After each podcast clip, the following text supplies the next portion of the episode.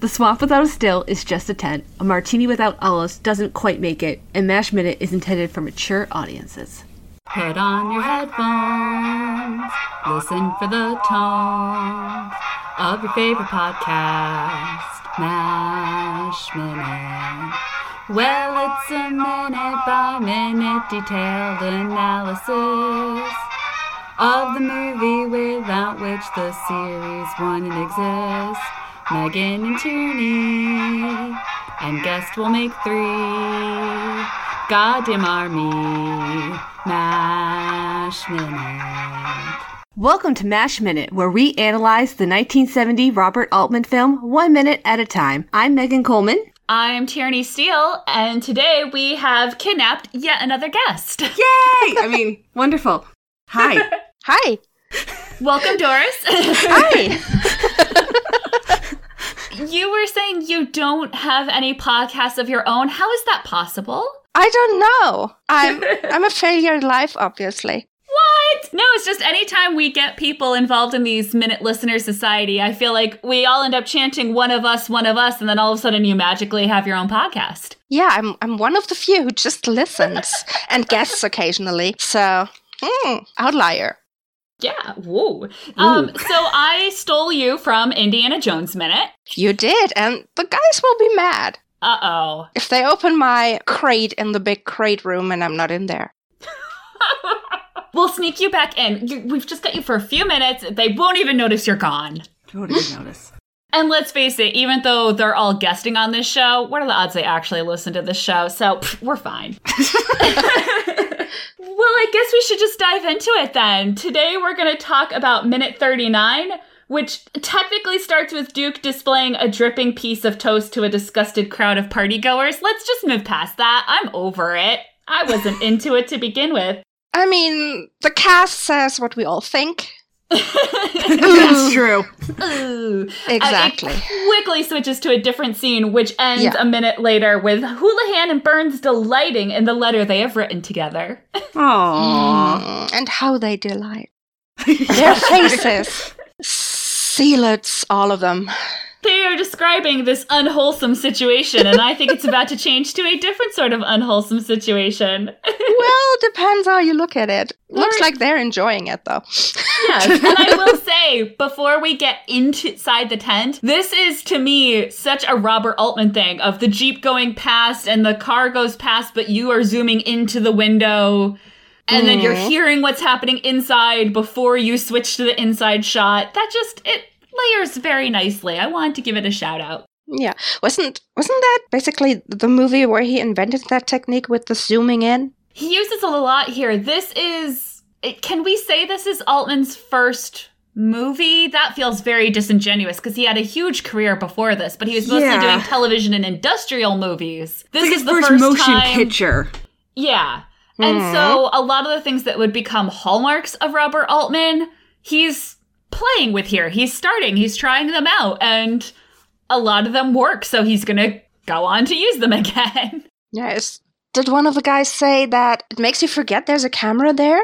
And you don't have to look at the camera, you don't have to interact with the camera. And when you're improvising and stuff, makes it easier to be natural. Yes. Hmm. And I will say the difference between, like, later on in the minute when they are showing the party, I have the note that I 100% believe Altman just threw a party. They came in costume and he let the cameras roll the whole time. and then he ADR'd Gould's line about Radar getting ready to sing them a song. And I think this because if you look at Sutherland drinking in the background of that scene, he just looks like WTF. What am I doing Yeah. here? What is is this here? on? I guess he was quite grateful for being there, being broken stuff. So Sutherland did this movie because he needed the money. and as the shoot went on, he understood better kind of what Altman was going for. He started to believe that Altman did have some sort of vision for what this movie was going to be. He wasn't just making it up as he goes along. but I think this party scene, especially in this minute, that doesn't look to me like Donald Sutherland playing Hawkeye Pierce in Korea in 1950. That looks to me like Donald Sutherland drinking a beer, being like, I guess. In 1969, I have definitely. had, yeah, in 1969, he is drinking a PBR, being like, I have no idea what the bleep I am supposed to be doing in this scene. This director is a jerk. Like, I don't get it. I better At get all. paid for this after all, right? Yes, yes, Yeah, yeah. exactly. Especially being paid for it. And it's you're right. It's a really interesting contrast. That party scene that looks like Altman just let the cameras roll and was like, "You're at a party, go for it," and then ADR'd in some lines later. Contrast that with Sally Kellerman and Robert Duvall in this tent. So put together. It is such a different everything. Even the color saturation is different. Yeah. It's like a total stage piece. It is. Oh god, the eye acting in this minute is fabulous. Robert Duvall, he's so good at being a creep. It's true. Frank Burns is my favorite person to love slash hate. Definitely. Yeah, they're, they're also different from TV version characters that we got to know. It hit me when I watched this movie again. I watched it the mm-hmm. last time maybe 15 years ago. I could hardly remember it until I watched it last week. And the difference is so striking because the TV thing is on all the time and it's, it's the thing that you think of when you hear MASH. And I didn't even realize until I watched it again that it is Robert Duvall in there. I had to tell Wow. someone last night for the first time that there was a movie mash and it was delightful. Did their head explode? They were just like, wait, the movie was. Fir-. First, they were like, oh, yeah, I guess I knew there was a movie, like somewhere in the back of my mind. And they're like, wait, it came first? I'm like, hmm. yeah. Yeah. I'm so glad you said it's on all the time, though, Doris, because that's one of the things I was going to ask of. In America, it absolutely was. Megan and I have both said there were just days where you the TV would just be on. And it's a half hour show, so you would just hear the MASH theme every 30 minutes for hours at a time. I might be wrong, but at least a couple of weeks ago, it was still on every day at like 5:30 p.m.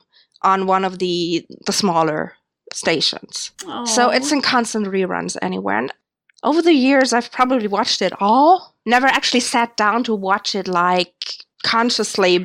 like an honor. You can't grow up in the 1980s and the 1990s and not catch MASH on television sometime. Not even in Germany. I'm doing my victory dance, but you can't see it because this is a podcast. Hmm. And I I have a friend who has all the stuff on DVD. She is the mm-hmm. ultimate fan of it. So it has crossed the Atlantic.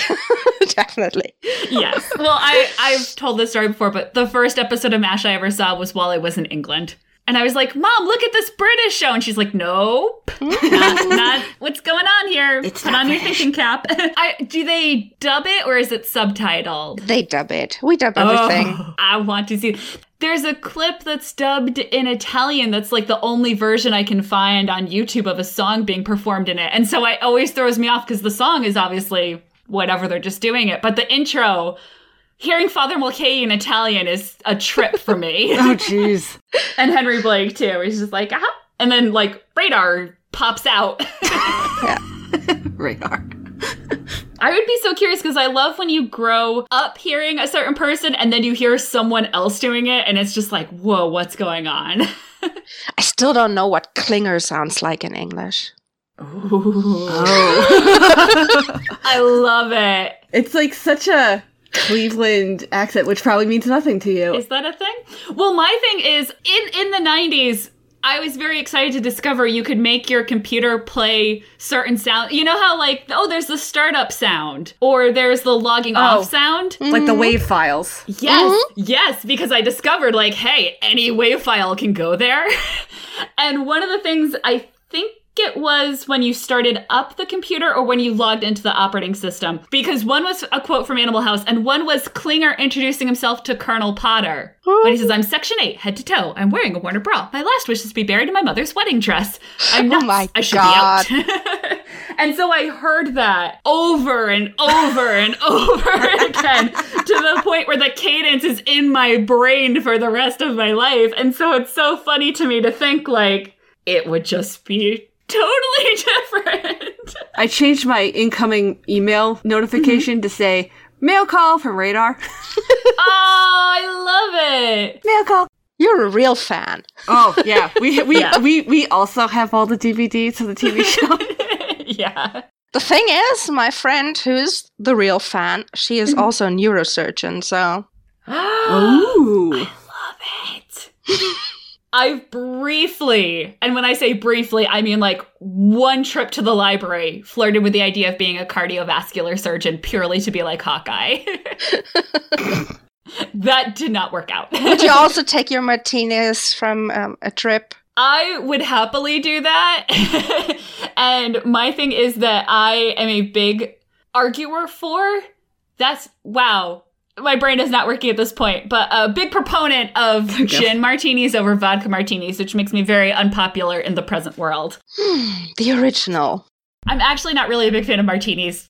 Period, though, to be fair. I would, I'm much closer to drinking the PBRs with these guys. Which is fair. I could not stop watching.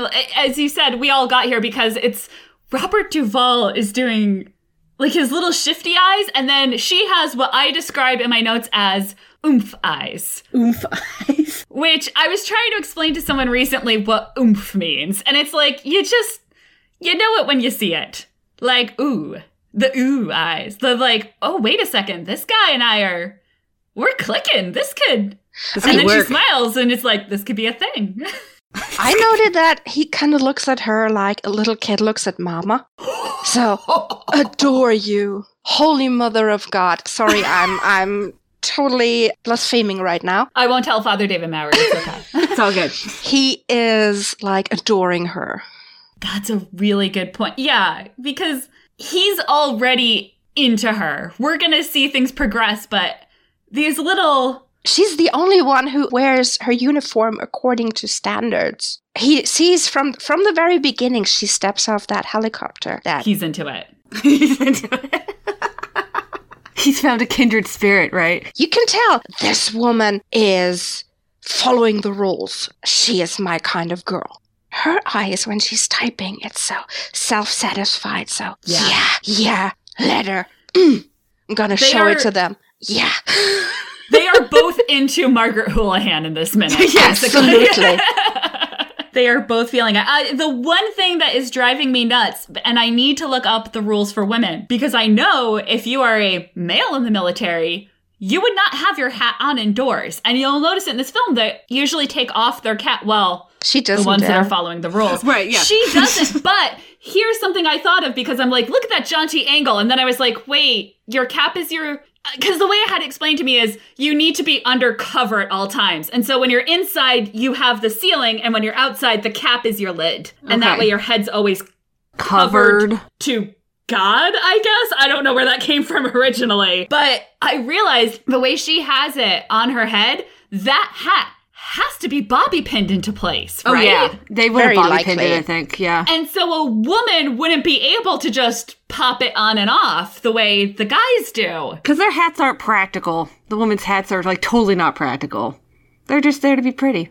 Yeah, I wonder if they have a different rule that I just never noticed. Could very well be. And her hair is also very elaborate, so if she takes it on and off, it would come loose and look all mussy. Well, and bobby pins aside, Houlihan always has struck me as being the one who wears the metaphorical pants in that dynamic anyway. Save it. So Until it they come off. It, it seems appropriate that you know she's wearing the hat. you know mm-hmm. he's mm-hmm. not.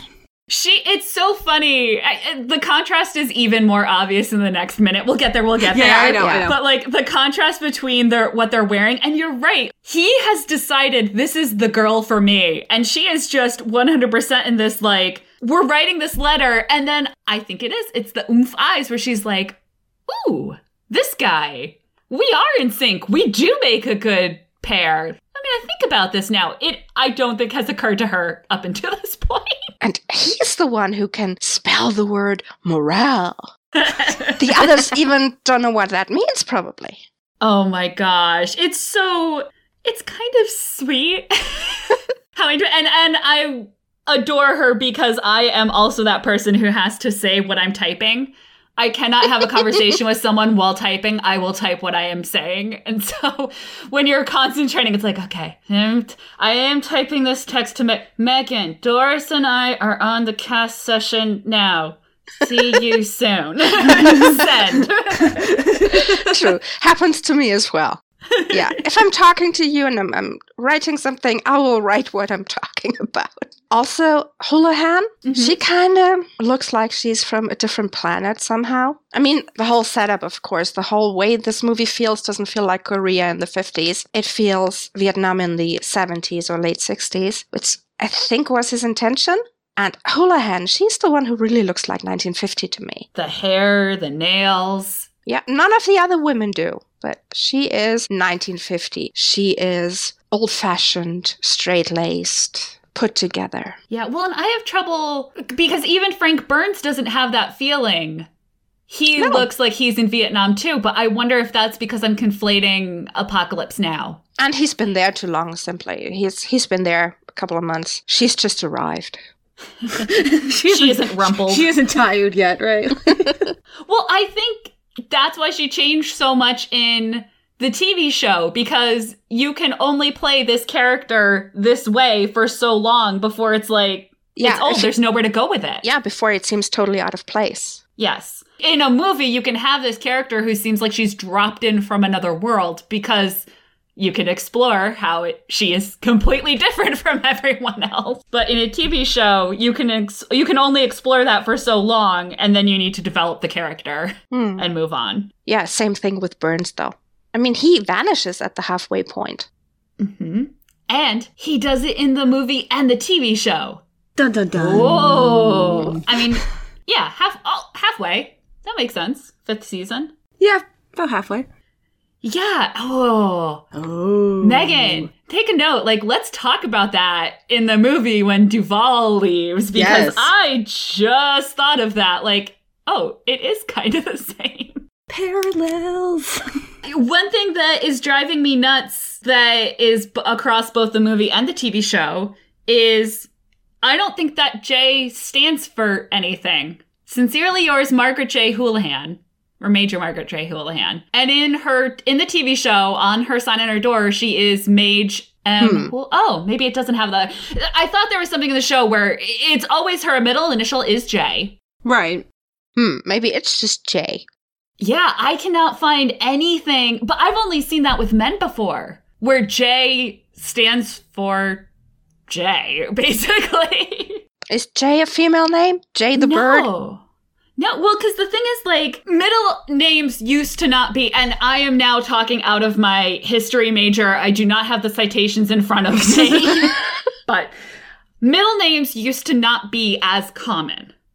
If I'm remembering correctly, it was much more like upper classy, like rich people have a ton of names. I mean, that's still true. The British royal family have a lot more names than I do. And having a middle name and thus a middle initial was kind of a sign of like being fancy businessman, made it white collar sort of thing. And so people who didn't have middle names would make up a middle initial or assume a Some middle name. More posh. And I know several guys have done that with Jay. Hmm. Well, isn't Margaret Houlihan the perfect woman to do just that? Yeah. From her character way. to make herself more fancy. yeah. Yeah. One of the common things was for men to have a J initial. And it's like, oh, does it stand for John? Does it stand for James? And they're like, oh, it, it stands for J, J A Y. And it's just like, they just picked one that looked right. But I've never seen that with a female character. Homer Simpson did it, uh, people in my family did it, mm-hmm. but I never realized that Houlihan does it. Fits her character in my book, so she is the person to make herself more grandiose. You're right, because it's a very formal thing. Mm-hmm. So it does fit her. And I have to say, my last note for this minute is a incredibly frustrating one because if you thought I was annoyed trying to look up Hot Lips' middle name, wait for which is frustrating. Me Come trying on. to figure out what type of typewriter that is. Ooh. Doesn't that seem like something a movies by minute podcaster should be able to find? Wouldn't that well, be cool information to give our listeners? And then I could talk about the history of that machine and is it period accurate and blah, blah, blah. And I can't find it. It's probably period accurate for the period the movie was made. Thank you, Doris. I mean, they shot it. Or or they found it on a back lot somewhere and went, yeah, they that shot works. it on the back lot of Fox anyway, so probably it's taken from storage right next to the back lot. I mean, it's fair. You could go to Fox and be like, "We need a typewriter for a film set in 1950," and I'm sure. Oh my God, there's probably someone whose job it is to say, "Here you go." Oh, I want that. That's awesome. Even if it is like from the 1940s or 1930s, it would probably still be period accurate because how long can you use these things? Oh yeah. They last forever. My parents finally threw out my mother's electric typewriter from the late 70s two years ago. I mean, it was recent. Yikes. well, y- for you stopped being able to get the tape, and then its, Well, oh, its yeah, main no. purpose was to keep the cat out of the knee wall, and so Ah. my father decided they no longer needed to have that in the attic. We still have my mother's old manual typewriter. It must be at least 60 years old now. Yeah, they're awesome. I actually like. There's something to the heaviness of the keys that is immensely satisfying. Absolutely. And it doesn't crash. And it doesn't drop the Wi Fi. No, not that I would know anything about that. Um, but yeah, it has the satisfying ding when she gets to the end, so it it is a manual, obviously, and it looks like there's a at least brand name in that little stripe across the back. Like that looks like a little metal ta- nameplate tag that has been added to it that would say what type of typewriter this is. but I can't make it out. And that satisfying feeling of pulling the paper out of it, like, Oh yeah. mm, perfect, to quote Burns. It's perfect. This minute ends in such a happier place. That's true. Not unwholesome at all. well, Well, Doris, can you come back tomorrow because it's For about more to get less wholesome. unwholesomeness, you mean? Well, you did mention that Bobby Duvall is good at playing a creep. Not only in this one, yeah. Mm-hmm. yes, I can definitely come back tomorrow. Yay! yay! We can't pretend we don't know what happens next in the movie because it's kind of important for discussions of how relationships are developing at this point. Unwholesome. Well, usually this is where we give our guest a chance to plug their creative endeavors. Hmm. You have a cute dog on the internet. Well, I only have like a Facebook and I only have an Instagram, but neither of those are plugging anything. If you want to see the occasional uh, picture of my dog, yeah, you can look me up. Otherwise, I do not have a podcast. I do not have a website. I'm a loser. No, don't say that. I don't consider myself a loser now. I, until very recently, did not have a podcast either, so it's okay. Yeah. Well, Someday, maybe, you never know. I'm not a millennial. A movie will come into your heart. There are lots of movies in my heart. The thing about podcasts is that you have to do the recording and the editing, and that is not my thing. well, we'll do the crass plugging. Is it capitalism if we're not making any money? Question mark. Listeners can find us on Facebook. We have a listeners group called the Mash Minute Post Op Listeners Ward where we discuss things. You can also find us on Twitter at Mash Minute if your Facebook isn't your jam. And if Twitter isn't your jam because Reasons. everything everything's terrible, just accept it. We are on Instagram at Mash Minute. And if you're just like, I have forsook all social media, go to mashminute.com or email mashminute at gmail.com. and if you don't do either of those things, just listen to the podcast and enjoy. Oh, rate and review us on your podcast catcher of choice. There we go. Ta-da! You have to do at least one of these things because you're hearing my voice now. and you can hear it tomorrow for minute 40.